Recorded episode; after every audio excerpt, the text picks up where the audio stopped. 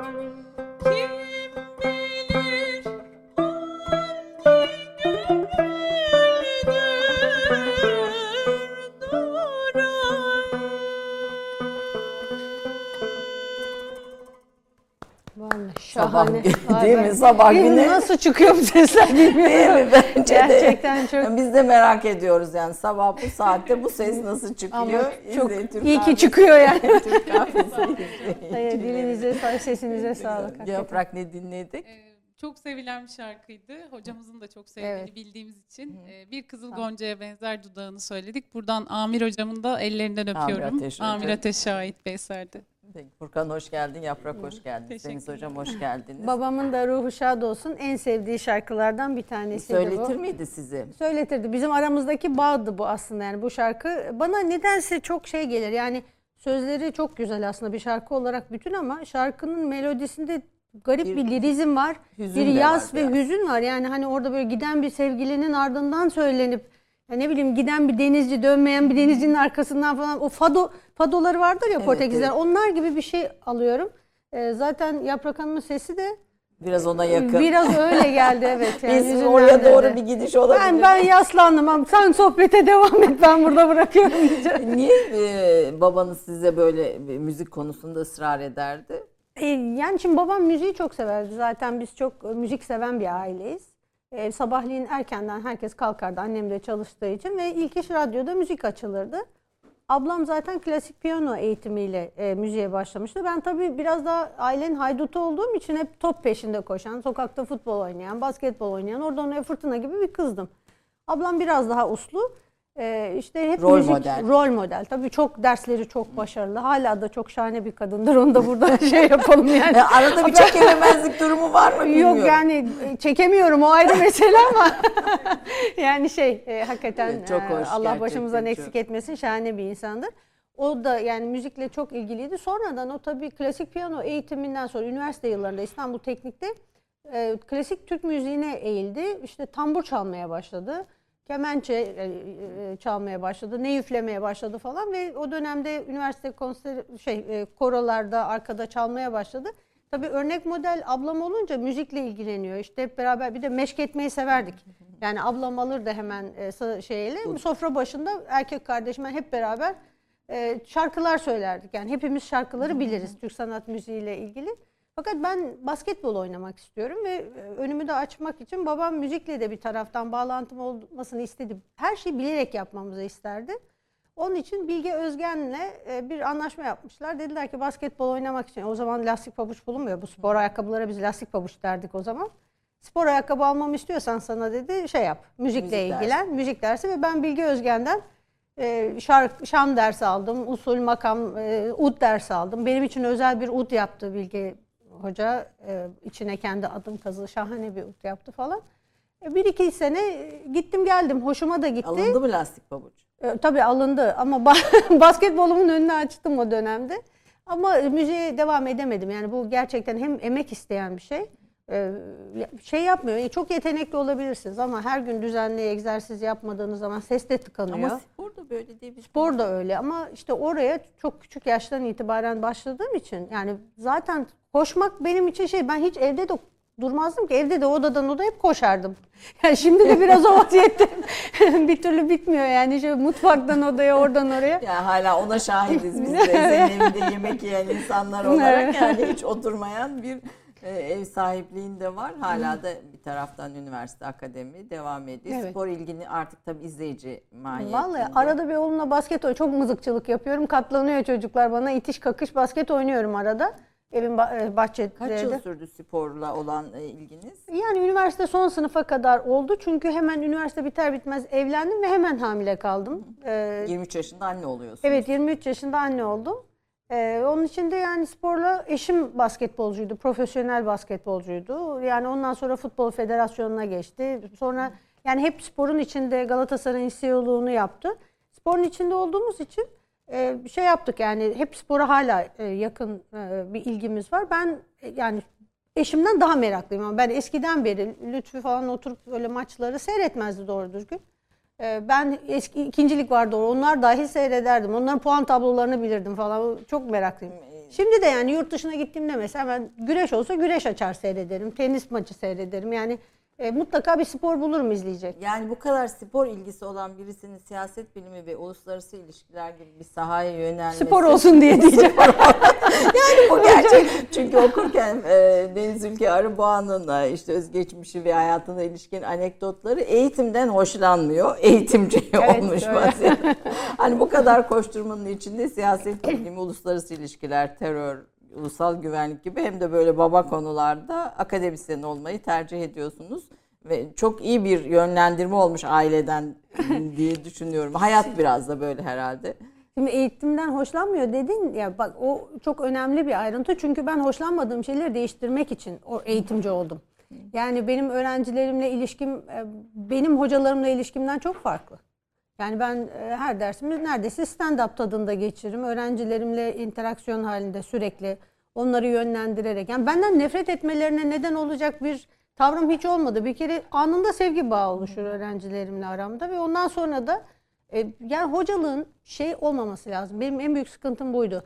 Ee, şimdi psikoloji de okuduğum için böyle bir takım egoların tatmin aracı haline gelmemesi lazım. Bir takım yeterli olmayan insanlar hasbelkader bir meslek olduğu için akademisyen olmuş, öğretmen olmuş ve hiyerarşik olarak kendinden aşağıda gördü. O sınıfta hani eğitici eğit- eğitilen arasındaki ilişki nedeniyle e, o gençlerin, çocukların üzerinde kurdukları baskı tahammül edilemez bir şey. Yani benim en büyük sıkıntım çerçeveye sokulmaktı. Ben hayatım boyunca sınırları hiç sevmedim zaten. Onun için de ben eğitimden değil sınırlardan hoşlanmıyordum. Yani sürekli bir takım yukarıdan indirilen bir takım kurallar. Şöyle davran, böyle davran. Annem de hatta hep şey der. Kızım sen bir vahşi at gibisin. Yani kimse seni alıp da ehlileştirmeye çalışmasın. Sen beygire dönersin. Beygirliği de beceremezsin derdi. O, öyle bir şey var yani. Annemin hep söylediği bir şeydir o. Beni rahat bırakacaksınız yani. Ben ho- hocayken daha rahatım öyle söyleyeyim. Yani rahat bırakınca e, Türkiye'nin en genç e, dek- e, rektörlerinden birisi oluyorsunuz. 40 yaşında galiba. E, 41 falanım galiba Bir de- bir ama de- benden gençleri varmış. Üzülerek öğrendim Öyle sonra. sonra? Peki. Ama sonuçta hem kadın e, sizin rektör olduğunuz dönemde 9 kadın rektör falan Evet, var yani. o zaman e, Düzce Üniversitesi'nin rektörü de aslında be- vardı. O benden gençti.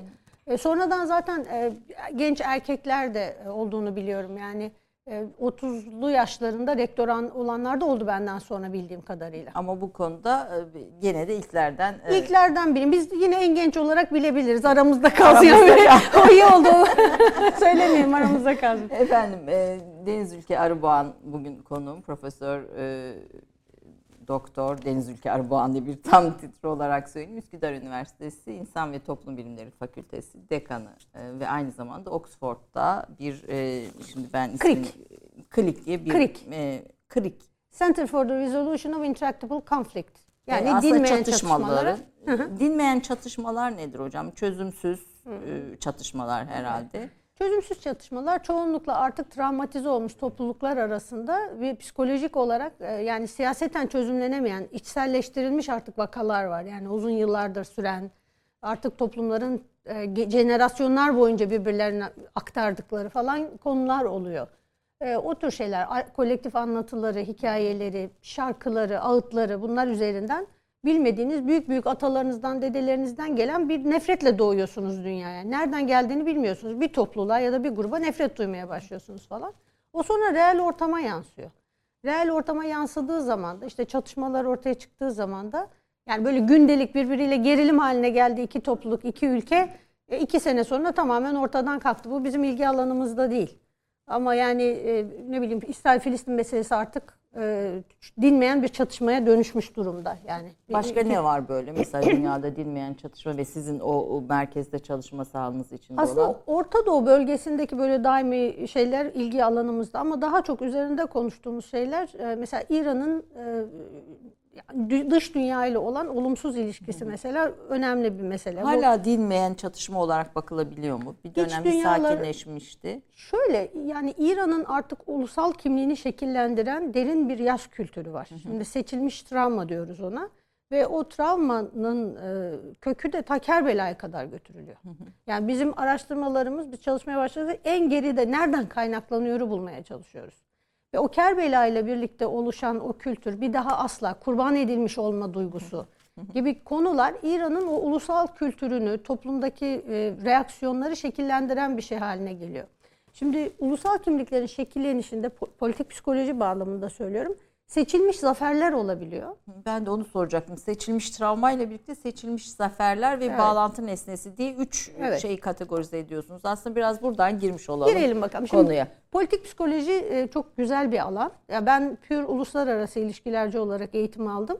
E, ve hani dış dünyaya baktığım zaman da Amerika öyle yapmış, Ruslar böyle yapmış, Almanya şunu demiş falan diye bakarak büyüdüm ve onların içerisinde de gerçekler vardı. Yani işte askeri güçler vardı, güç ilişkileri vardı, savaşlar, barışlar falan. Böyle dünyayı okuyarak geldim. Ama yaklaşık 15-16 yıl önce hayatıma Vamık Hoca girdi. Vamık Volkan, Volkan, Hoca. Evet, Vamık psikolojinin Volkan. en iyilerinden birisi. Başka var mı? Çok da o kadar iyi. Tabii, ta- yani şöyle aslında beni Vamık Hoca ile tanıştıran rahmetli Gündüz Aktan'dır. Gündüz Aktan ve çok zeki bir insandı. Ve e, çok farklı bir terminoloji kullandığını fark ettim. Birlikte bir Eski konferanstaydık. bakandır, Evet. Yani çok ilgimi çekti konuşmaları ve o beni Vamık Hoca ile tanıştırdı. E, o e, Vamık Volkan Hoca aslında Kıbrıslı bir Türk ama Amerika'da yaşamış. Aslında bir küresel insan. Yani dünyanın her yerinde çalışmış falan bir insan. E, Nobel Barış Ödülü'ne de defalarca aday gösterilmiş birisi.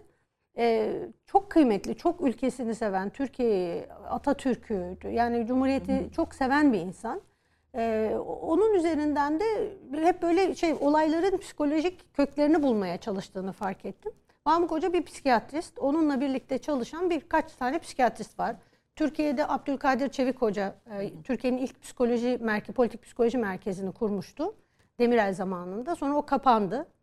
Sonra da ikincisini ben Üsküdar Üniversitesi'nde, Üsküdar Üniversitesi'nde kurdum. Yani- kurdunuz ve şu an Türkiye'de tek politik Evet. psikoloji çalışan merkezi orası. Doktora düzeyinde mi öğrenci? Hayır maalesef merkezimizin kurulmasına izin verdiler. Çok da güzel bir kadro oluşturduk. Çok çalışıyoruz ve daimi işte iki senedir iki tane kitap çıkarttık. Oxford Üniversitesi ile ortak programlar veriyoruz. Buradan Yekta Saraç hocamıza da bir selam yollayalım. Yollayalım. Hala yüksek lisans programına YÖK'ten izin alamadım. Yani ben alamıyorum ama hiç politik psikoloji merkezi çalışan insan yok. Kadrolarına başkalarına vermişler. Onun için dertliyim. Buradan Peki, da şey buradan mana- bir selam göndermiş selam olalım. Hocaya bir Sevgili selam hocamız edelim. beni unuttu herhalde diyeceğim. Çok severim kendisini hakikaten. Şimdi e, politik psikoloji şöyle bir şey. Diyor ki Yani top- bu, bu seçilmiş travma, seçilmiş zafer Oraya, bağlantı bağlantına nesnesi. Bir geleceğim. de çadır diye dört bir kavram çadır. koyduk. Bunların hepsi Vamık Hoca'nın e, oluşturduğu şeyler. Yani politik psikoloji literatürüne Vamık Volkan tarafından koyulmuş ve bütün dünyanın bu alanda çalışan herkesin üzerine e, çalıştığı konular. Diyor ki hoca, top, birey diyor yani bir kimlik olarak bir şeylere ait olmak durumundadır. Bir sürü kimliği vardır işte kadınız, Türküz, Müslümanız, şuyuz, buyuz bir sürü kimlikler. Ve bir büyük kim, grubun da parçasıyız. Üstümüzde bir çadır var diyor. Hepimiz Ayşe, Yaprak, sen ben hep beraber giriyoruz o çadırın altına Türk olarak, Müslüman olarak, kadın olarak, şu olarak, bu olarak. Ve o çadırın üstünde desenler var diyor. İşte o çadırın üstündeki desenler bizim toplumumuzun geçmişten Sembolleri. aktardığı semboller, anılar, marşlar, hikayeler falan filan. E, Ve bu çadır bizi kavruyor yani üstümüzü örtüyor aslında ama içinde bizim elbiselerimiz de var. Biz de varız. Derimiz var. O var. bu- Altında başka kimliklerimiz de var. Ama bizi kuşatan büyük. Buna büyük grup kimliği diyor. Şimdi bu büyük grup kimliğinin o çadırın ana rengini veren şey ise oluşturduğun zaman mesela bir ulus inşa ediyorsun. Türkiye Cumhuriyeti'nin şeyi. e, Biz zafer toplumuyuz. Bak- Seçilmiş zaferlerimiz. Seçilmiş zaferlerimiz var. Mesela Cumhuriyet'in kimliğinin ana konusu ne? İstiklal Harbi değil mi? Evet. Ya- Yani Batı emperyalizmine yedi düvele karşı verilmiş bir savaştan söz Çanakkale ediyoruz. Savaşı ardından. Çanakkale İstiklal- Cumhuriyet öncesine de gidiyor. Evet. Yani Hayır hayır öyle ama Tabii. sonuçta o da başka- onun bir devamlılığı Tabii, olarak. 1453 var mesela. 1071 var. Bunların her biri bizim için seçilmiş üzerine kimlik inşa ettiğimiz şeyler. Şimdi olayı 1071'de başlattığın zaman yani daha Türk rengini baskın olarak tuttuğun bir şey.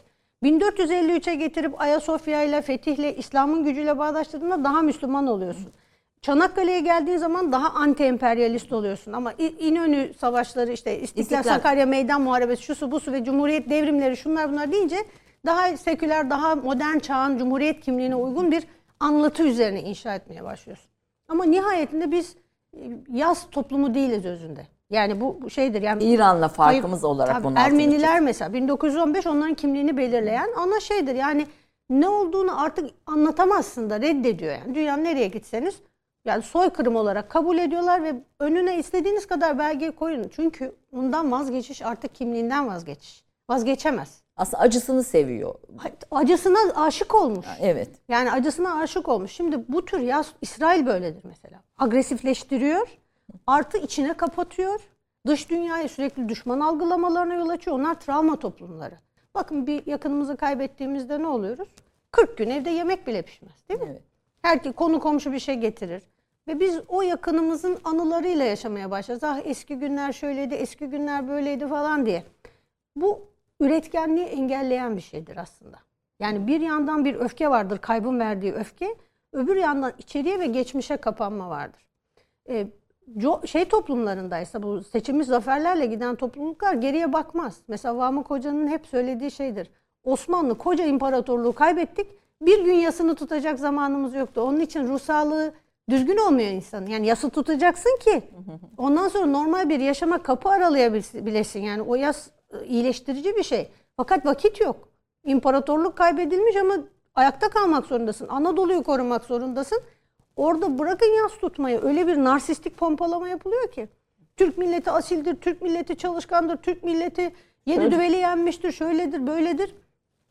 Ve o zaman Cumhuriyet'in bütün vatandaşları bir anda misyoner hale geliyor. Yani Türkiye'nin gücünü gösterecek. Evet. Türkiye, Türkiye, Türkiye böyle öğretmenler öyle geliyor. Çiftçi bile onun derdinde Türkiye'ye şöyle vatan sağ olsun. Vatan sağ olsun. Kimde var yani vatan sağ olsun? Sadece bizde olan bir, bir tanım. O kadar önemli ki bak diyoruz ki bir karış vatan toprağı için bin tane Mehmet şehidi olabilir. Feda olsun vatan için diyorsun değil mi? Bu, bu kültür olarak geliyor. Ama yani bir başka toplu Amerika'da bu yok. Neden biliyor musun? İmparatorluk parça parça parça gidiyor. Topraklarımız gidiyor ve yasını tutuyorsun. İmparatorluğun merkezi Balkanlar aslında. Evet. Yani o Anadolu Osmanlı'nın merkezi gitmiş. Anadolu'yu artık hayatta tutmak zorundasın. O kadar kıymetli ki. Yani o senin kimliğinin parçası. Toprağını koruyacaksın. Başka bir şey önemli değil artık. Sadece toprak. Burada seçilmiş zaferler par- ba- bu arada pardon yani Alaska'yı Ruslar Amerika'ya 7 küsür milyon dolara satıyor. Koca Alaska 7 küsür milyon dolara satılmış. Yani bugün Boğaz'da ev alamazsın. Onun için şey, kızların çeyizi olarak alınıp satılmış, verilmiş yani Avrupa'da topraklar. Şimdi bizde olur mu öyle şey?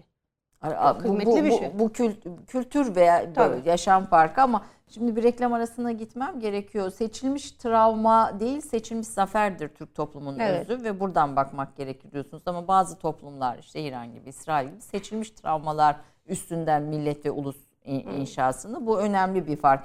Burada bağlantı nesnesi ve bu politik psikolojik okuma bize bugüne dair nasıl bir şey getiriyor, bir bakış getiriyor? Buradan ne anlıyor anlamamız gerekiyor? Yani bu şeyleri üst üste koyarak bu katmanları e, gördüğümüz şeyleri nasıl yorumlamamız gerekiyor? Reklamdan sonraya bırakalım. E, ondan sonra reklam sonrası hemen de bir özgeçmişinizi dinleyelim. Aslında başarılarınızı, kitaplarınızı.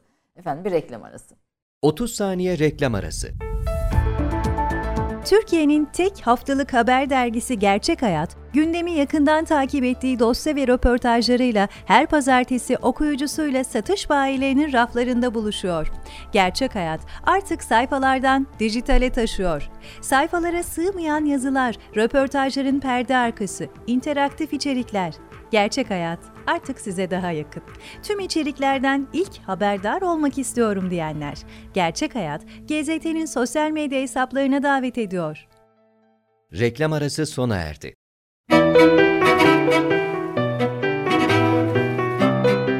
Deniz Ülke Arıboğan, Ankara Üniversitesi Siyasal Bilgiler Fakültesi Uluslararası İlişkiler Bölümünden mezun oldu. Yüksek lisans ve doktorasını İstanbul Üniversitesi'nde tamamlayarak 1995 yılında İskoçya'da bulunan St. Andrews Üniversitesi'nde Terörizm ve Uluslararası Güvenlik Okulu'nu bitirdi. İstanbul Üniversitesi Hava Harp Okulu ve Harp Akademilerinde dersler verdi. 2007-2010 yılları arasında farklı vakıf üniversitelerinde rektörlük ve mütevelli heyet üyeliği görevlerini üstlendi. 2016-2017 yılları arasında Oxford Üniversitesi St. Anthony's College'da misafir öğretim üyesi olarak görev yaptı. Profesör Doktor Deniz Ülke Arıboğan hala Üsküdar Üniversitesi İnsan ve Toplum Bilimleri Fakültesi Dekanı ve Üsküdar Üniversitesi Politik Psikoloji Merkezi Müdürü olarak akademik çalışmalarını sürdürmektedir.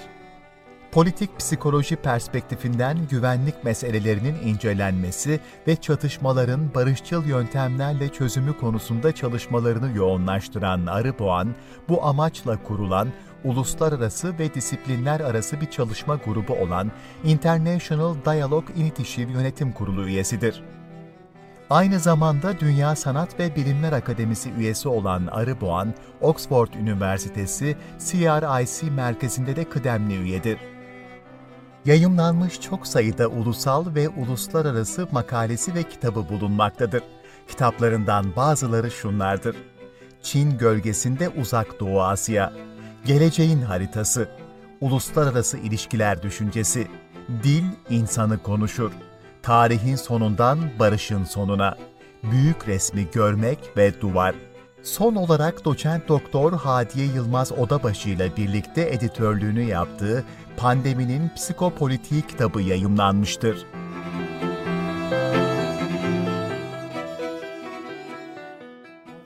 Travma Travmaların gölgesinde O var. ondan önce. Ondan önceydi. Tamam bir kitap eksik söylemişiz. Travmaların. O da eksik kitabımız burada efendim. Bunu da söyleyelim. Efendim bütün bunların yanı sıra çok iyi çiğ köfte yoğurduğunu şimdi öğrendim Deniz Hocam'ın. Yani hemen e, reklam arasında konuşma. Hocam sahiden çiğ köfte mi yapıyorsunuz? Yapıyorum vallahi. Biraz tabii şey yapıyorum. E, Cheating diyorlar ya böyle önden bulgur azıcık ıslatıyorum. Yani öyle şeylerim var ama o da aramızda kalsın. Çünkü e, Antepli dostlarım sonra çok kızıyorlar. Bir kere yuvalamaya yuvalama çorbası dediğim için linç edilmiştim. Tabii orada, bir, da şey orada, orada da bir kavramsal ama kendi aralarında da Yani tartışıyorlar. şimdi bir şeye çorba demek meğersem çok onu aşağılayıcı bir şeymiş. Yani yuvalama gibi böyle olağanüstü bir şeyi yuvalama çorbası olarak yani Siz yapıyor musunuz onu? O Aa, minik tabii minik ki minik? yapıyorum. Onlar minik minik yaparım. Hatta büyükçe yapıyorum ki birkaç yemeklik olsun diye. Onu birkaç saat ayırıyorum. Kızım, yardımcım ben böyle minik minik yapıyoruz. Haşlayıp kaldırıyorum buzluğa. Öyle yuvalama hazırda duracak. Şart o. İlla. Hemen çünkü özel e, sipariş üzerine geliyorlar. Ablam falan bana yuvalama yap diyor. Hemen yapıyorum. Balık çorbası yap diyor. Hemen yapıyorum. Öyle şeylerim var. Mü- Müthiş bir e, ev sahibidir. Bir ama masasında yemek yemiş birisi olarak İtalyan e, yemekleri, paellalar onlar bunlar İspanyollarınkini de biliyorum ama şey- hepsi hepsi var yani. Hani Sen sadece- benden aşağı kalmazsın. Ben Yok, de yok, senin ben- yemeklerini ben yedim. dünya Sen- mutfağı Yok konusunda- yok gayet iyisin. Karşılıklı olarak bir gün bekleriz sizleri de. Ama çiğ köfteyi bilmiyordum. Burada öğrenmiş oldum. Çünkü zor iştir çiğ köfte. Bütün bunların içinde e, Sena ve Ahmet tabii ki de evladınız var. İkisi de Çok şükür. ma- ma- maşallah pırıl pırıl evlatlar. hem annelik hem akademisyen hem evlatlık yani tabii evlatlık da sonuçta bir, bir şey. Hem eşlik bütün bunların hepsini nasıl kotardınız desem. Ya İşte sen nasıl kotardıysan öyle aslında. Yani şöyle e, ben hep e, derler ya e, çok zaman yetmiyor işte çok yoruluyorum falan. Bende bir kere yorulma kavramı pek yoktur. Yani yorulamıyorum öyle söyleyeyim. Çünkü yorulduğum zaman hani oturup dinlendiğim zaman da bir şey yapmaya başlıyorum o arada. Bir şey yaparak dinlenenlerdenim ben. E, artı misafir çok severim. E, yalnızlığı hiç sevmem. Hemen e, sofram dolsun isterim. Yoldan geçerken uğrar insanlar zaten ne yemek var deyip yoldan gelen çok arkadaşım vardır. Öğrencilerim vardır. E, okulda da iş yerinde de yapıyorum. Abi. Evde börek yaptırıp getirip böyle çay partileri falan yapıyoruz. Seviyorum öyle şeyleri. Ra- ra- konu zaten oradan açıldı. Rahmetli Toktamış Ateş Hoca ya çiğ köfte yoğurmuştum diye. Ya, o ekolün o yemeği de severdi Toktamış Ateş yani Hoca. aynen öyle. Bizim bir de şeyimiz vardı. Yani hocanın canı isteyip saat 12'de ciğer istedi. Bütün hep beraber bindik arabaları ve Edirne'ye ciğer yemeye gittik. Yani İstanbul Üniversitesi. Yani şehir dışı. Tabii yani Toktamış Hoca Allah rahmet eylesin. Efendim, akademinin bir de bu tarafı. Bu yemeği akademinin bir de böyle. Beynimiz çalışması lazım. lazım, Tamamen tabii. akademik gayelerle yapılmış şeyler onlar. Ee, Ankara'da mülkiyede okudunuz. Evet. Ankara siyasalda okudunuz. Sonra İstanbul'a geldiniz. Bir fark görmüş müydünüz? Gördüm. İstanbul, Ankara ve İstanbul siyasal arasında. Çok gördüm hatta onu e, sıklıkla söylerim. Şimdi biz mülkiyede okurken yani o- dönemde e, Siyasal Bilgiler Fakültesine girmek gerçekten çok zordu. E, Başka yani sosyal bilimlerde bir numaraydı. E, ve hepimiz de ya Dışişleri Bakanlığı'na girmek ya Başbakanlığa girmek, bir kısmı Mi- MİT'e girmek isterdi, bir kısmı işte Hazine Müsteşarlığına girmek ister falan. Hayallerimiz hep devlette bir pozisyona girmek. Yani mülkiyede gelenlerin hepsi ve Anadolu'nun dört bir yanından gelirdi. Daha ziyade İstanbul'dan falan gelen kolejli arkadaşlar Dışişleri Bakanlığı arzusuyla gelirdi. Ben de hariciyeci olmak için yani orayı tercih etmiştim. Ee, çünkü o zamanlar dış ülkelere gitmek falan çok zordu. Hayatımda da görmemiştim henüz yurt dışını. Yani o bir özgürleşme ve yurt dışını görme arzusu yani oradan kanal açacaktım. Niyetim oydu yani aslında. Yine bir özgürleşme arayışı vardı. Sonra İstanbul'a asistan olup geldiğimde öğrencilerde falan konuştum ama hiç böyle şeyler görmedim. Yani hepsi işte çok uluslu şirketlerde çalışmak istiyorlar. Onu yapmak istiyorlar, bunu yapmak Daha istiyorlar. özel Böyle- sektör. çok özel sektör olduğunu gördüm. Yani çok nadir de aradan ben de dış işlerine gireyim şöyle yapayım olur mu hocam diyenler. Onlara o perspektifi de hep vermeye çalıştım. E, Şunu gördüm ama yani Washington New York arasında da böyle bir fark vardır Amerika'da. Yani New York başka bir e, anlam dünyasına sahiptir şehir olarak. Ankara başkadır. Ankara'nın ruhu diye bir şey vardır Evet, ya. evet. Orası devlettir. Orada devlet yönetilir. Yani para e, liberal ekonomide değilse yani devletin yönlendirdiği ekonomisi para Ankara'da daha boldur. Evlerin fiyatları artar olur bu olur. Yani Ankara finansal da merkez olmaya başlar. Liberal bir ortama geçildiğinde sistem rahatladığında İstanbul'da başlar zenginleşme ve hareket e, şey eğilimleri. Aynı şey Amerika'da da geçerli. Onun için hani e, İstanbul'un ruhu, anlam dünyası, gençlerin beklentileri daha ziyade e, özel şirketlere, uluslararası şirketlere falan yönelikti. Hatta müfredatlar ona göre yapılandırılmıştı. İster istemez mesela burada daha çok ekonomi, işletme, finans derslerini sokarsanız uluslararası Evet. ilişkiler bölümlerine. Şimdi ben tabii Üsküdar Üniversitesi'nde birazcık daha devlet merkezli bir müfredat e, yapıyorum. Çünkü devletin istihdam olanakları daha fazla artacak önümüzdeki dönemde. Yani dünya satında devletin yeniden bir ekonomik aktör olarak dünya sistemine döndüğünü düşünüyorum. 2008-2009 bir taraftan kriziyle birlikte. yıpratılmaya çalışmasıyla Tabii, birlikte. tabii. Yani şey, şimdi küreselleşme ve küreselleşme ideolojisi devleti sistemin dışına attı aslında. Dedi ki devlet küçülsün, her alandan çekilsin, kitler özelleşsin. Yani bütün dünyadan söz ediyorum. Yani devlet mümkün olduğu kadar sivil alana karışmasın. Ama e, büyük krizler oldu yani. 21. yüzyıl 3 tane büyük krizle karşı karşıya bıraktı bizi. Bakın 20 yılda 3 tane küresel kriz. Biri 2001'de 11 Eylül saldırısı. Büyük bir güvenlik kriziydi. Devlet askeri bir aktör olarak sisteme döndü. Savunma harcamaları 750 milyar dolardan bugün 1.92 trilyon dolar. Yani bu evet. yani paranın eğitimden, sağlıktan, turizmden alınıp askeri alana doğru aktarılması demek. Yani orası palazlanıyor şimdi.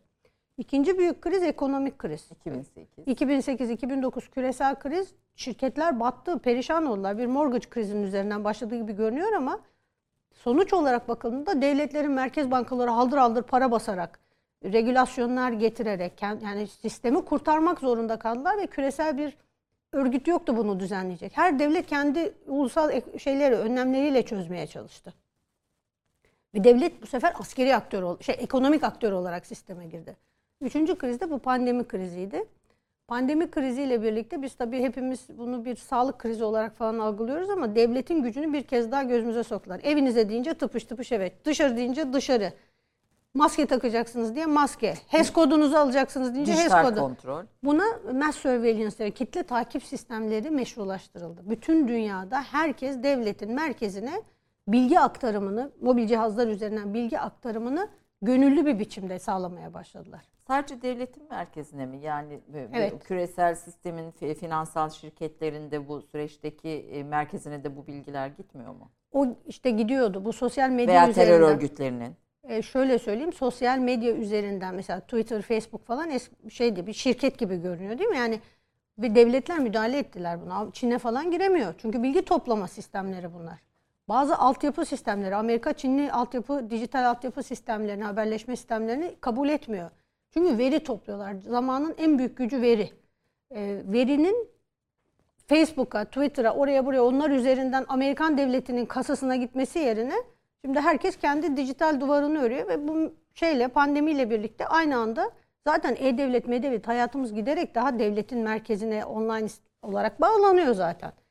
E, Ve bununla birlikte de yani sadece Ağustos'ta okudum 20 milyon kişi HES kodu almıştı yani. Yani bu, e, bu nereden nereye gittiğini görüyorsun. Markete girmiş, marketten çıkmış, alışveriş ortamına girmiş. O yani bunların hepsi gidiyor. E, küresel merkeze gideceğine devletin merkezine gitsin. Yani bu burada şunu söylemeye çalışıyorum. Her üç krizde de devlet gücünü artırarak geldi. Bence dördüncü küresel kriz geliyor kapıda. Kış diyorsunuz yani bu duvar kitabının sonunda kış Evet. yani önümüzdeki yüzyılı bir kışın Kışın e, gelişi gelişi olarak. Ama pandemi görüyoruz. yoktu o zaman yani. Ki Kış bunu geliyor. yazdığınızda evet ve winter is coming diyorsunuz yani gezegenimize uzun ve soğuk bir kış gelmekte.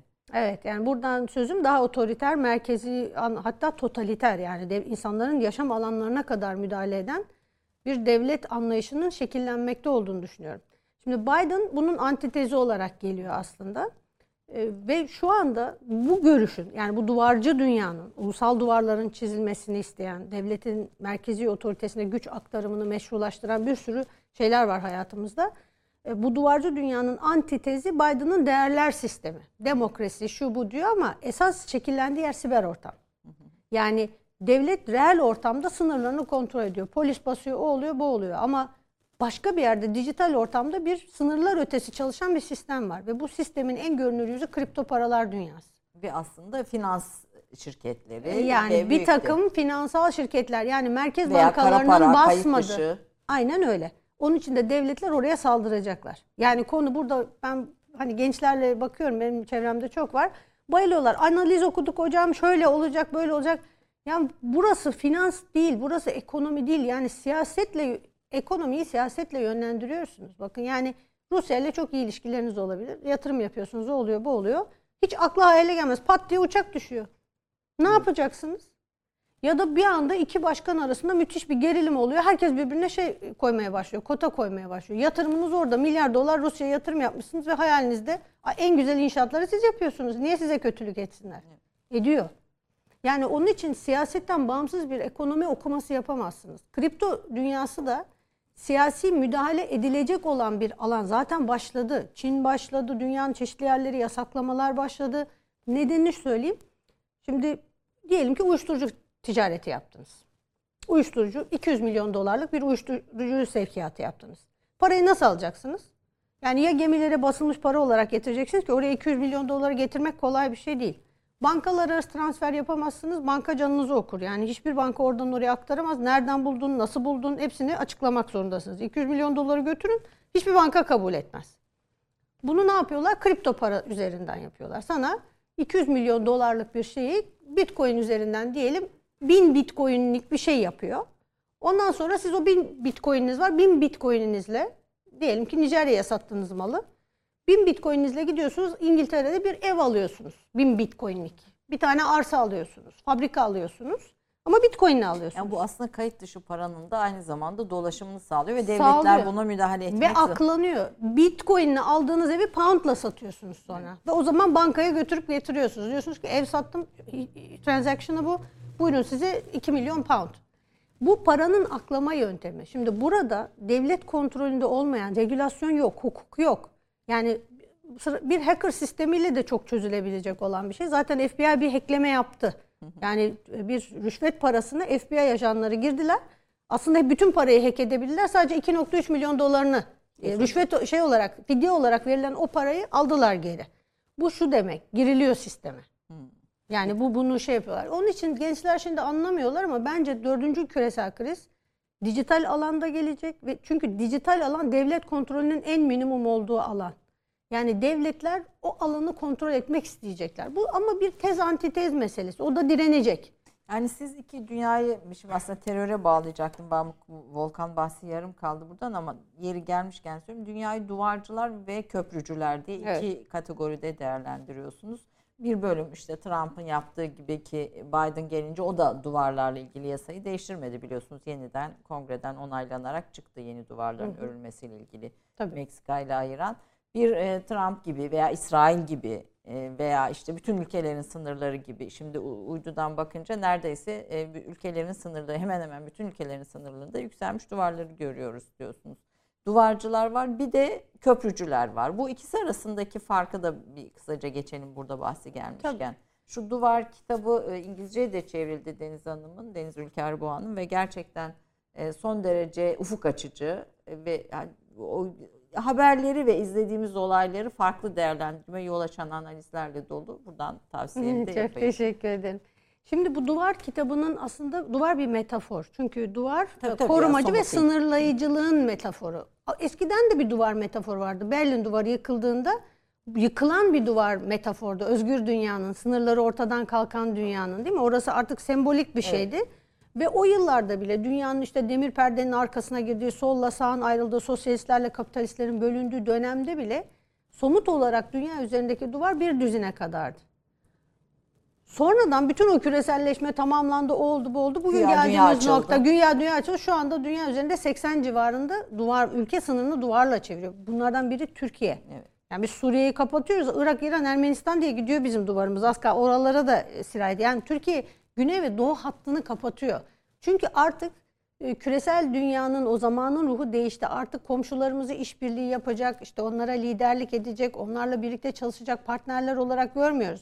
Aksine ülkenin içerisine cerahat akıtan, duvarın öteki tarafını düşman, tehlike, tehdit olarak algılamaya başlıyoruz. Onun için de artık onlara liderlik yapamayız. Yani liderlik yapma gibi bir söylemimiz de yok. Komşularla sıfır sorun politikası yok. Bu ama dünyadaki değişimden de kaynaklanıyor. Yani dünyanın zamanın ruhunun değişiminden de Yani kaynaklanıyor. 2007-2008'de Suriye ile sınırların açılmasının sonuçlarını hepimiz yaşadık yani Evet, gördük. evet. evet. 2008'de ekonomik kriz oldu ve ondan sonra bir inşa edilmekte olan bir şey var. Yani anlık bakmamak lazım. Yani tarih bir akış halinde anlaşılabilir ve bir, bence son 2001 ek- e, 11 Eylül saldırısından beri ya- 20 yıllık bir dönemi analiz etmek Edward Hallett Carr'ın Birinci Dünya Savaşı ve İkinci Dünya Savaşı arasında anlattığı büyük tarihçidir o. 20 yıllık kriz diye bir kitabı var. Nasıl oldu da Birinci Dünya Savaşı ki ona işte War to End All Wars dedikleri yani savaş bütün savaşlara son veren savaş. Oradan nasıl oldu da 20 yıl içerisinde İkinci Dünya Savaşı başladı? Onu oraya götüren ne? Çünkü arada 29 ekonomik krizi var. E, Şimdi bu kitabınızda böyle kare kodlar var Ee, ve bu kare kodlara tıkladığınızda e, o e, böyle ara videolar ve ara Evet. röportajlar var. Yani Fukuyama'dan tutun da işte Soğuk Savaş vesaire bilgi veren. O yüzden e, ayrıca da hani bunun da altını çizmek istedim. Ve izliyoruz mesela ben hiç izlemediğim veya hiç bilmediğim şeyler gördüm bu videolarda. Yani sadece e, metin değil Şimdi değişiklik yaptık öyle kare kodlarla. Yeni bir kitap okuma şey yaptık. Ee, Böyle bir- ne bileyim e, Ronald Reagan'ın Brandenburg kapısının önünde 1980'de yaptığı meşhur bir konuşma var. Diyor ki yıkın bu duvarı Bay Gorbaçov diyor. Açın kapıları diyor. E şimdi onu yazıyorsunuz buraya. iki sene sonra Berlin duvarı yıkılacak. Ama oradaki o konuşmanın videosuna gidiyorsunuz orada ka- kare koda bakınca. Bu yeni bir ben hoşlanıyorum böyle şeylerden yenilik yapmaktan falan. ama şimdi duvar yapın diyen Amerikan başkanları var. Trump duvar yapın diyen Amerikan başkanı. Şimdi Biden'ın söylediği şey başka bir şey. Diyor ki değerler sistemini inşa edeceğiz. Fakat burada bakın çok ilginç bir şey bu. Daha önce küreselleşme ideolojisiyle ve liberalleşmeyle birlikte onun bagajında taşıdığı yani sınırların yok edilmesi, dünyanın düz hale getirilmesi, dünyanın bir küresel köye dönüştürülmesi denilen o ideolojinin e, bagajında insan hakları, demokrasi, özgürlükler falan gibi şeyler vardı. Ve köprücüler onlardı yani duvar ülkeyi ülkeye halka halka bağlıyorlar bunlar böyle baktığınızda. Sonradan duvarcı ustaları mesela Trump'la özdeşleşti bu. Çünkü Amerika'nın başkanı Reagan yıkın bu duvarı derken yeni Amerikan başkanı dikin bu duvarı diye. Meksika duvarını dikin diyordu değil mi?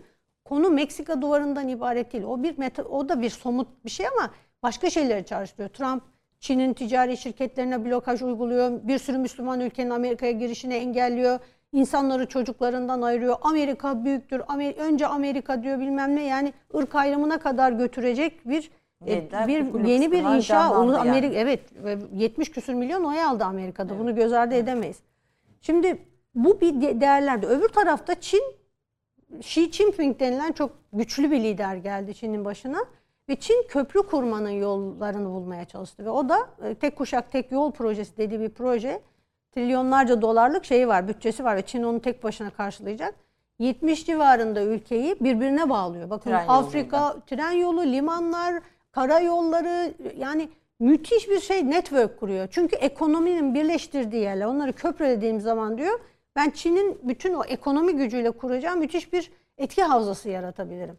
Şimdi köprücü olan Çin'e bakıyoruz. Küreselleşme gibi, küreselleşme ideolojisi gibi ülkeleri ülkelere bağlarken yanında insan hakları, demokrasi gibi bir bagajla geliyor mu? Asla gelmiyor. Onun için soğuk kışı dediğim şey o. Kapitalizm sürebilir, kapitalist networkler devam edebilir ama artık bagajında insan hakkı, demokrasi yok kimsenin. Sıkıntı burada. Şimdi Biden başka bir şey koymaya çalışıyor. İlk defa bakın NATO zirvesinde de gündeme gelecektir bu. Yani Amerika'nın gücü diyor bu insan hakkı, demokrasi gibi söyleminden geliyordu. Yani bunu elinden aldığın zaman Amerika'ya Çin'le artık zor mücadele ediyor ekonomik bakımdan. Askeri bakımdan bile karşı taraf büyüyor. Çin 270 milyar dolar askeri harcama yapmaya başladı. Amerika'nın artık askeri bir müdahale yapması artık bütçesi de kolay kaldırmıyor.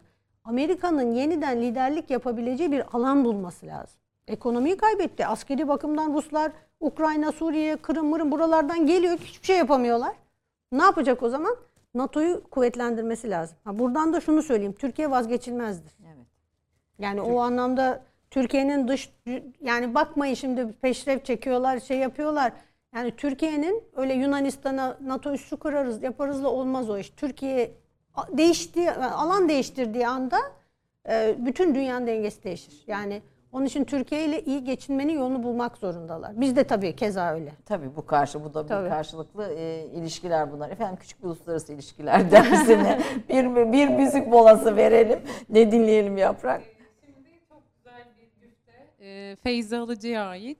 Ee, Selahattin İçli hocamızın bestelediği rahmet olsun.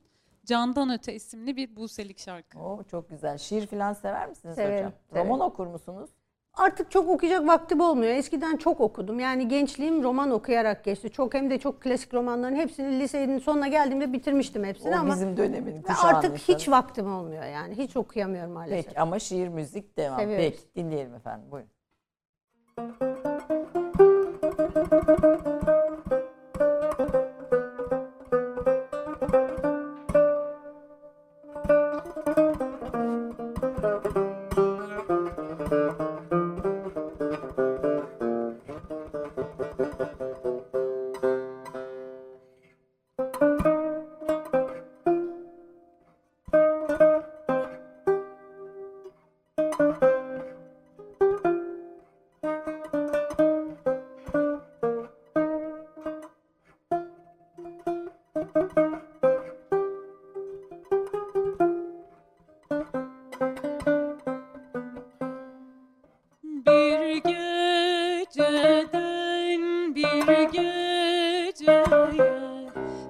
sevdim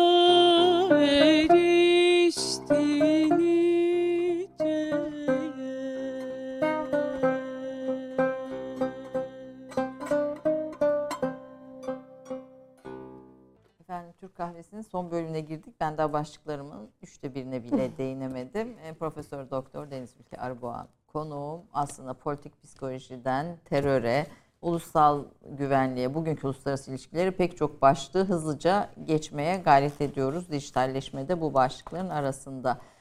Tüm bunlarla başlarken bir şey söylemek istiyorum. Yani akademide, sonuçta işte şirketlerde, toplumda, yönetim kademelerinde hep erkeklerle dolu. Yani hayat böyle bir şey. Sen bir şey diyorsun, pozitif ayrımcılıkla ilgili bir şey söylüyorsun ama herkesin alışık olmadığı başka bir şey söylüyorsun. Bir onu senden dinlemek istiyorum. Yani şimdi hayatımızın her aşamasında biraz kariyer yapan kadınların karşı karşıya kaldığı şeyler bunlar. Ee, yönetim kurullarında kadın projesinin içindeyim. Yönetim kurullarında daha fazla kadın olması gerektiğini destekleyen, ona inanan bir grubun içindeyim. Onların mentoruyum. Ve e, bir toplantıda söylemiştim bunu. Temel mesele kadınlara pozitif ayrımcılık yapılması değil. Yani liyakatsiz kadınları, yeteneksiz, yeterli olmayan kadınları sırf kota koyarak ön plana çıkartmak değil. Temel mesele binlerce yıldır liyakatsiz erkekleri o- hak etmedikleri yerlere getiren o erkeklere uygulanan pozitif ayrımcılığın bitirilmesi. Erkek dayanışması mı desek? Erkek yani öyle bir şey ki sanki hep kadınları işte yönetim kurullarına alalım, vali yapalım, onu yapalım, bunu yapalım dedikçe kadınlar liyakatli olmadan oraya gelecekler diye söylüyorlar. Ya liyakatsiz kadını getirin demiyoruz. Liyakatsiz erkekleri oradan alın. Biz zaten oraya yetenekleri sokmayı başarırız. Zaten- Erkeklere uygulanan pozitif ayrımcılığa son diyoruz. Efendim, evet. Binlerce yıldır yapılıyor mu? Bununla mücadele etmemiz Evet lazım. kahvesinin sloganı bu olabilir yani. Erkeklere yapılan Değil mi? pozitif- Haksız mıyız ama? Kızlar dayanışması yapalım. evet, erkeklere yapılan pozitif ayrımcılığa son diyelim. Ee, şimdi e, nereden başlasam diye hızlıca görüyorum. Çin de sizin çalışma sahalarınızdan birisi. Bu seçilmiş travma, Van e, Volkan'ın politik psikoloji e, kavramları üzerinde giderken Çin'i motive eden ulusal travma utanç yüzyılı Afyan Savaşı diyorsunuz. Bugün içinde halen devam ediyor mu? O bir, o, o bir yüzyıllık yaşanan e, trajedi. Şimdi tabii Çin'in durumu çok ilginç. Yani Çin'de gel- olan gelişmeleri mutlaka politik psikolojik bağlamda incelemek lazım. Çünkü şimdi Deng Xiaoping'in ilkeleri vardır. Yani Çin'i uzun yıllardır e, yöneten ilkeler bunlardır. Onlar der ki gücünü gösterme, e, durumu sez, bekle, etrafı izle ve asla kendini gösterme üzerinden bahsedilen bir şey. Şimdi e, Xi Jinping, Çin'in yeni başkanı göreve geldiğinden beri Çin olağanüstü bir ağırlık koyuyor dünya siyasetinin merkezine yani Pasifik'e doğru artık bastırıyor. Zaten bütün bu karmaşanın sebebi de Çin'in yeniden kafasını doğrultması. Uzun yıllardır ekonomik olarak düzenli dünyanın en çok büyüyen ülkesi ve fakat askeri bağlamda yatırım yapıyor.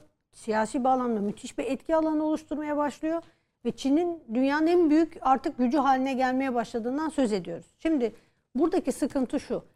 Çin'i bu kadar motive eden, bu kadar Xi Jinping'in ortaya çıkıp 2018'di galiba çıktı. Dünya Ekonomik Forumu'nda 2017'de olabilir. E, dedi ki işte zamanların en iyisiydi, zamanların en kötüsüydü. Charles Dickens'ın o iki şehrin hikayesi kitabından bahsediyor işte. Bu zamanların en iyisi ve zamanların en kötüsü aynı zamanda. Köprüler kurmalıyız, bu ekonominin yayılmasını sağlamalıyız falan. Dünya Ekonomik Forumu kapitalizmin zirve noktası. Adam Dünya Komünist Partisi'nin lideri, dünyanın en büyük komünist partisinin lideri ve hala öyle. Gidiyor Dünya Kapitalist Forumu'nda diyor ki benim ilkelerimle dünyayı şey yapalım. Düzeltelim, Birleştirelim, düzeltelim. teklif Şimdi enteresan. 1800'lü yıllarda Britanya, Çin, Hind'in Çin bölgesini sömürgeleştirildiğinde Çinliler birkaç kez ayaklanıyorlar. Özellikle afyon üretimini ve afyon kullanımını yasaklatmak istiyorlar. Çünkü gençleri perişan oluyor Çinlilerin ve afyon kendi aralarında 40 çatışma milyona yakın çıkarıyor falan. insanı afyona alıştırdıkları söyleniyor. Zorla biri böyle satmak için zorla uyuşturucuya alıştırıyorlar. Çinliler de buna karşı direnmeye çalışıyorlar. İngilizler iki kere yeniyorlar bunları ve afyon kullanımını sürdürüyorlar. Ve e, ondan sonra da Japonların bir Mançurya şeyi var. Na- anlaşmanın adı da Nankin Anlaşması. Yani Çin'le e, Britanya arasında yapılan uyuşturucu zorlama anlaşması. Japonlar Mançurya üzerinden e, girince Çin'e doğru e, İkinci Dünya Savaşı'nın hemen öncesi Nankin'de büyük bir katliam yapıyorlar falan. Yani ve Çinliler bu 100 yıllık dönemi 1800'lerin ortalarından 1950'lere kadar olan Çin Halk Cumhuriyeti'nin kuruluşuna kadar olan dönemi utanç yüzyılı olarak görüyorlar. Çünkü kendilerine yapılan bütün eziyetlere, baskılara rağmen koca Çin İmparatorluğu kafasını kaldıramamış. Perişan edilmiş bir halktan söz ediyoruz. Perişan etmişler. Ondan sonra ama tabii Çin Halk Cumhuriyeti, komünizm kendisini dışarı çıkarıyor. Yani kendini Batı emperyalizminden korumanın yolu olarak aslında o komünist duvarları çekmişler uzun süre. Yani kendi içinde rehabilite ediyor kendini. Sağlığına yeniden kavuşmaya çalışan bir şey. Ve kavuşup açınca tıpkı Japonların Meiji restorasyonu gibi. Onlar da böyle 200 küsur yıl kapatıyorlar. Sonra bir açıldıklarında 1900'lerin başına 1800'lerin sonunda açılıyorlar. 1900'lerin başında Rus ordularını perişan ediyorlar. 1904-5 e, savaşında. Bu yani bir anda ne kadar büyüdüklerini görürler. Çin de aynı şekilde. Kapalı kapalı kapalı şöyle açıldığı andan itibaren içinden ne çıktığını herkes hayretle izliyor. Yani muazzam bir şey çıkıyor. Komünist, sefil, insan haklarına aykırı, işte günde 100 dolara çalışan bilmem ne derken Şanghay çıkıyor, Beijing çıkıyor. Bütün Ekonomide. dünyanın ekonomi şeyi çıkıyor, fabrikası çıkıyor. E, Afrika'yı bir bakıyorsunuz birkaç on yıl içerisinde bütün Afrika Çin olmuş Öyle aslında. görünüyor, Ele geçirmiş. Her yerde ağırlığı var. Akdeniz dengelerini bile belirleyici role soyunmuş. Dünya kapitalizminin zirvesini domine eden bir aktöre dönüşmüş. Yani karşı karşıya olduğu şey bir utançtan çıkan ve bir zafer inşa etmeye çalışan bir o agresivite aslında bastırılmış agresiviteyi içinde barındıran bir ulus. Şimdi bunu iyi göreceksiniz. Yani çok haklı bulabilirsiniz. Almanya'nın Versay sonrası Almanya'nın hali gibiler. Beni onun için çok endişelendiriyor. Şimdi Birinci Dünya Savaşı'ndan sonra bize Sevri imzalatamadılar. Biz istiklal halbimizi verdik. Rövanş alacak bir şeyimiz de kalmadı. Yani biz zafer toplumuyuz onun için söylüyorum. Ama Almanya Versay'a mecbur bırakıldığı için İkinci Dünya Savaşı'nı çıkartmak zorunda kaldı. Hitler'i doğuran şey o Versay Anlaşması'dır. Hiçbir halkı onursuzluğa mahkum edemezsiniz. Bakın bu devlet devlet bir halk olabilir, minorite azınlık olarak da olabilir. Bizim hep çatışma çözümlerinde yani barış süreçlerinde falan gördüğümüz, kullandığımız şey. Oturuyorsunuz bütün bu çatışmalı ortamlarda insanları karşınıza alıyorsunuz. İşte eğer problem ekonomikse ekonomik taviz vererek, işte somut bir şeyse bir toprak alanıysa toprak alanını düzenleyerek falan problemleri çözebiliyorsunuz. Ama insanların masasına onur, kimlik oturduğu zaman karşı taraf taviz vermiyor. Paramı da al diyor. Toprağımı da al diyor. Ben bunun savaşını vereceğim sana. Yani şunu diyemezsiniz. Ben sana yemek veriyorum ya işte. Bak niye o kadar yemek verdim hala niye yapıyorsun? Yemek istemiyor, sofraya oturmak istiyor. Seninle birlikte karşılıklı sohbet ederek birlikte daha az yemek yiyebilir. Ama kapta yerde verilmiş yemeği reddediyor. Şimdi bunlar çok önemli şeyler. Ulusal onur denilen şey çok önemli bir şey. Ulusları agresifleştirebiliyor, acayip sakinleştirebiliyor. Savaşçı hale getirebiliyor, acayip barışçı hale getirebiliyor. Yani o onurun nasıl şekillendiği, o ulusal kimliği nasıl motive edildiği çok önemli bir şey geliyor. Mesela bu- seninle biraz önce konuşuyorduk. Kusura bakma. Teröristlerin de böyle bir motivasyonu İşte var. onu çünkü. geçecektim terör örgütlerini. Bu araya bir küçük Rusya almak istiyorum. Son toplantılarda, son bu Oxford'da ve uluslararası merkezlerde yaptığınız toplantılardaki başlık ne? Ne konuşuyorsunuz mesela akademisyenler olarak orada? Şimdi en son mesela e, benim çok ilgimi çeken şey çok standart şeyler de konuşuluyor ama sosyal medya üzerinden büyük geniş kitlelerin e, nasıl manipüle edildiği üzerine konuşuluyor. Bayağı burada teknik ayrıntılarını vererek makineler çalıştırılmış görüyorlar. Şimdi Batı dünyasında, Avrupa'da, Amerika'da sosyal medya üzerinde herhangi bir kısıtlama yok. Yani herhangi biri girip oradan tweet atabiliyor, Facebook kullanabiliyor, Instagram'a paylaşım yapabiliyor. Ama Doğu dünyasında mesela Çin'de yasak bunları kullanmak. Rusya'da hemen baskı uygulanıyor. Yani öyle rahatlıkla Rus halkını manipüle edemiyorsunuz. Hemen anonim hesaplara falan blokajlar geliyor. Yani devlet bunu koyuyor. Devlet koyuyor. Şimdi öbür tarafta Batı tarafı boş olduğu için şeyi tespit etmişler. Rus istihbaratının nasıl bütün Avrupa'ya anti Müslüman ve anti Türk aslında böyle bir şey de var. Enteresan. Bunu sağlamak için çok yoğun bir biçimde özellikle göçmenlere karşı falan da böyle nasıl toplumu coşturdukları. Mesela bir hırsızlık olmuş mutlaka içerisinde bunu işte Fas'tan gelen bilmem kim yaptı. Suriyeli bilmem ne göçmeni yaptı falan diye bilgiler koyuyorlar. Şunu tespit ediyorlar. Aynı IP adresinden, aynı bilgisayardan 12 ayrı dilden tweet atılıyor. İran Fa- Farsça atıyor, İngilizce atıyor, Türkçe atıyor ve her birinin için kullandığı isim farklı. Burada Ayşe, öbür tarafta Hans, öbür tarafta işte John bilmem ne böyle atıyor tweetleri. Ve siz bunu gerçek insan zannediyorsunuz. Bir takım resimler kullanıyorlar falan. Ve toplumun bütün psikoloji nasıl manipüle edileceğini çok iyi biliyorlar. Yani öfkeleneceği zaman linçler oluşturuyorlar.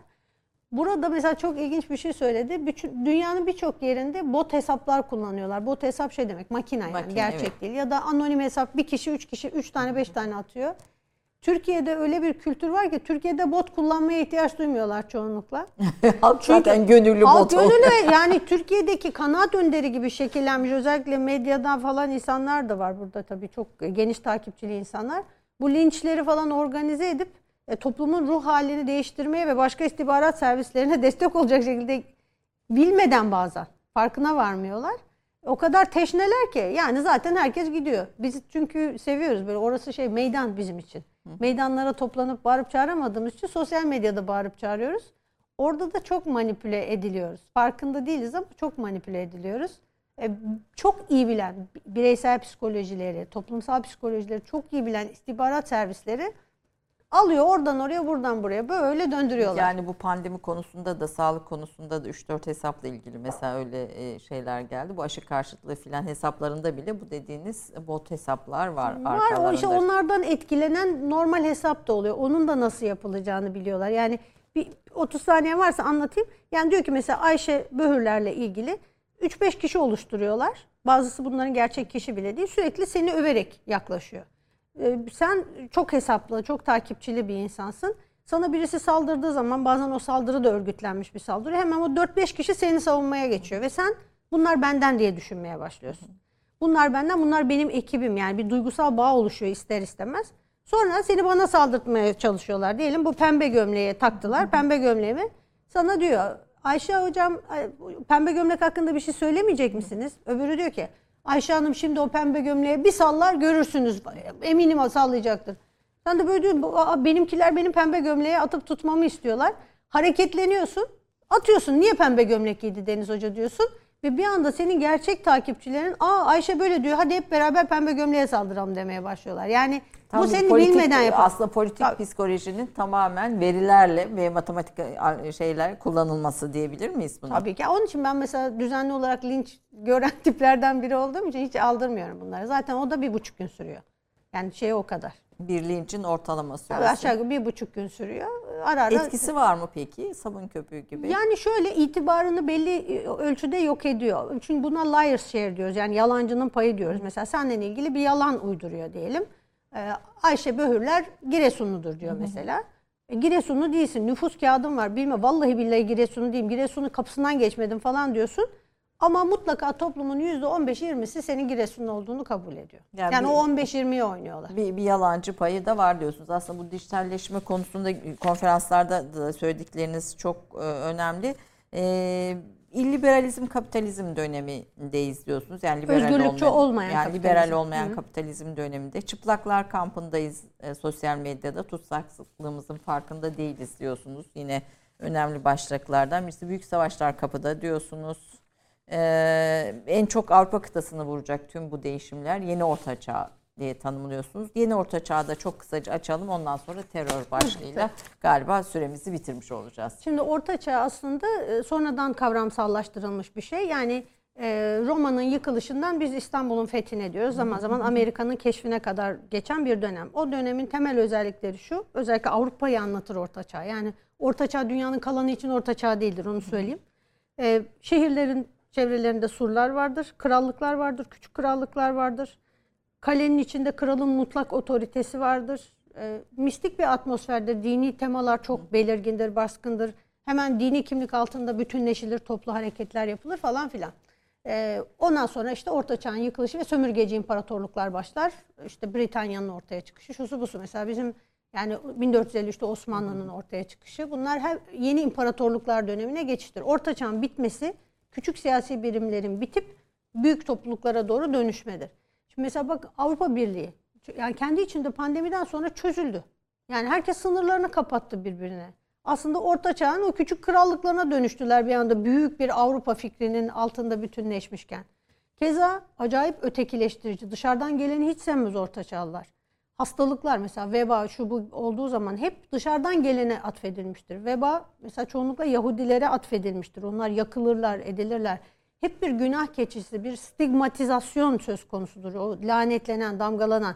Hiç kimse hastalığın kendinden doğduğunu kabul etmez. Mutlaka bir cadı avları falan, kadınların cadı olarak e, kabul edilmesi, yakılması, şusu busu. Hep bir suçlu bulunur, bir günah keçisi bulunur ona. Şimdi insanların kafalarındaki model aslında aradan bin küsur yıl geçmiş. Şu anda oradayız yani. E, Şu anda öyle bakıyoruz dünyaya. Bu hastalığı kim getirdi? Nerede olmuş olabilir? Kimi suçlayalım? Kendi dinimizden olanlara birleşelim. Kendimizden olmayanları şey yapalım. Yani sokak Çin, Çinlilere karşı hatta çekik gözlülere karşı dünyada PÜV'ün araştırmaları var. Öyle büyük bir öfke ve nefret var ki inanılır gibi değil. Yani Çin'den nefret edenlerin oranı Avustralya'da falan yüzde seksenleri geçmiş. Japonya öyle yükselmiş. inanılmaz. Kanada'da yüzde yetmişleri bulmuş.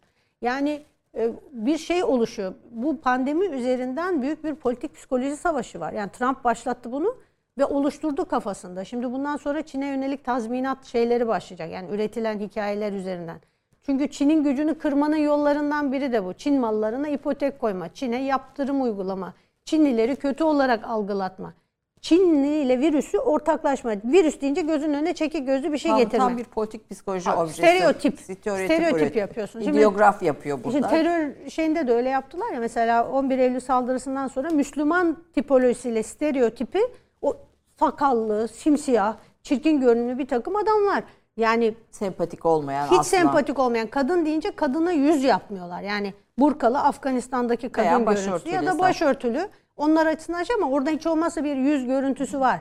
Onu özellikle yapıyorlar. Yani peçe ve burka üzerinden kadın yok bu dünyada diye. Yani kadın yüzsüz bir varlık, olmayan bir varlık. Erkek de sakallı, eziyetçi, kötülük, sevgi falan yok hayatında. Sadece kafa kesen, kadın döven, kadına kötü davranan bir Müslüman stereotiplemesi. Bunu oluşturduğun zaman ön yargı gelişiyor, dışlama gelişiyor, tehlike ve dehumanizasyon dediğimiz insan olmaktan çıkarma geliyor. Hamam böceği ya da fare gibi. Yani adam fare görmüş gibi oluyor onu gördüğü zaman. O zaman da bu bir İslamofobi kavramı onun için yanlış. Fobi geliştiği zaman fobinin rasyonel olması gerekmez. Adam fobisi olduğu şeyi öldürüverir hemen. Peki İslamofobi meşrulaştırıyor. ne, ne konulmalı? İslam düşmanlığına dönüştü. İslam düşmanlığı bu. Anti-İslamizm. Yani ikisi farklı şeyler. Fobi, fobi de karşı fobiyi duyan mağdur, edilgen.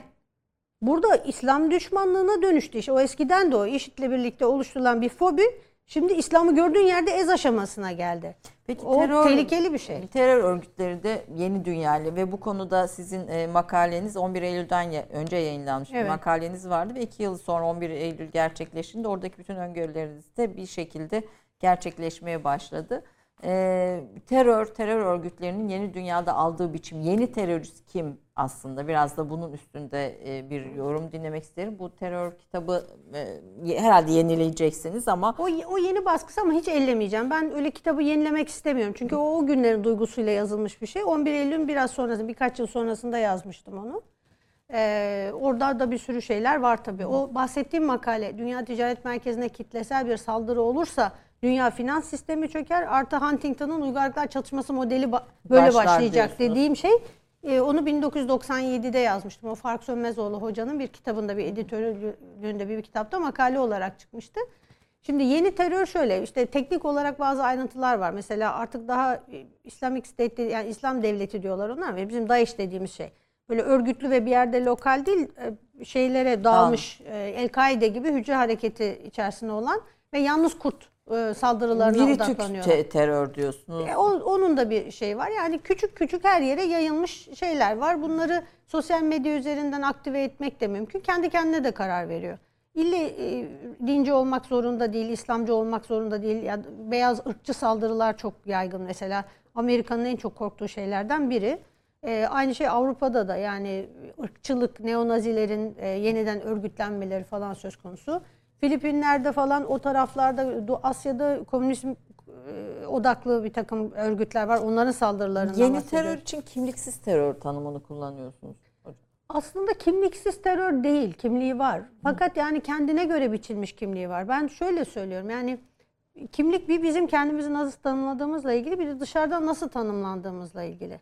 Yani bir e, mesela El-Kaide ya da IŞİD savaşçısı kendisini bir kere terörist olarak tanımlamaz. Onun adı cihatçıdır. Evet. Onun arzusu insanlığa ve dünyaya iyilik yapmaktır. Yani o baktığın zaman ben kötülük yapıyorum diye bakmaz terörist. Ama bizim dışarıdan baktığımız şey masum insanları öldüren bir terörist. Bir şey agresif e, ve psikopat olması beklenir diye düşünüyoruz. Bu arada yapılan araştırmalar teröristlerin e, mental problemleri olmadığını, psikopat falan da olmadıklarını gösteriyor aslında. Yani Ve kim- dikkatimi çekti o konudaki e, şey sözünüz. e, aile ilişkisine bağlayan araştırmalar var değil mi? Var. Terörist, kim terörist oluyor yani? 1970'lerden beri bu araştırmalar yapılıyor. Aslında ta Freud'a dayandırıyorlar. İşte Freud e, insan psikolojisini e, Eros ve Thanatos olarak ayırdığı için bir saldırgan yıkıcı duygu var insanın içinde diye söylüyor. Psikodinamik kuramlar hep bu geçmişinde şu var mı babasıyla ilişkisi nasıldı ödipal kompleks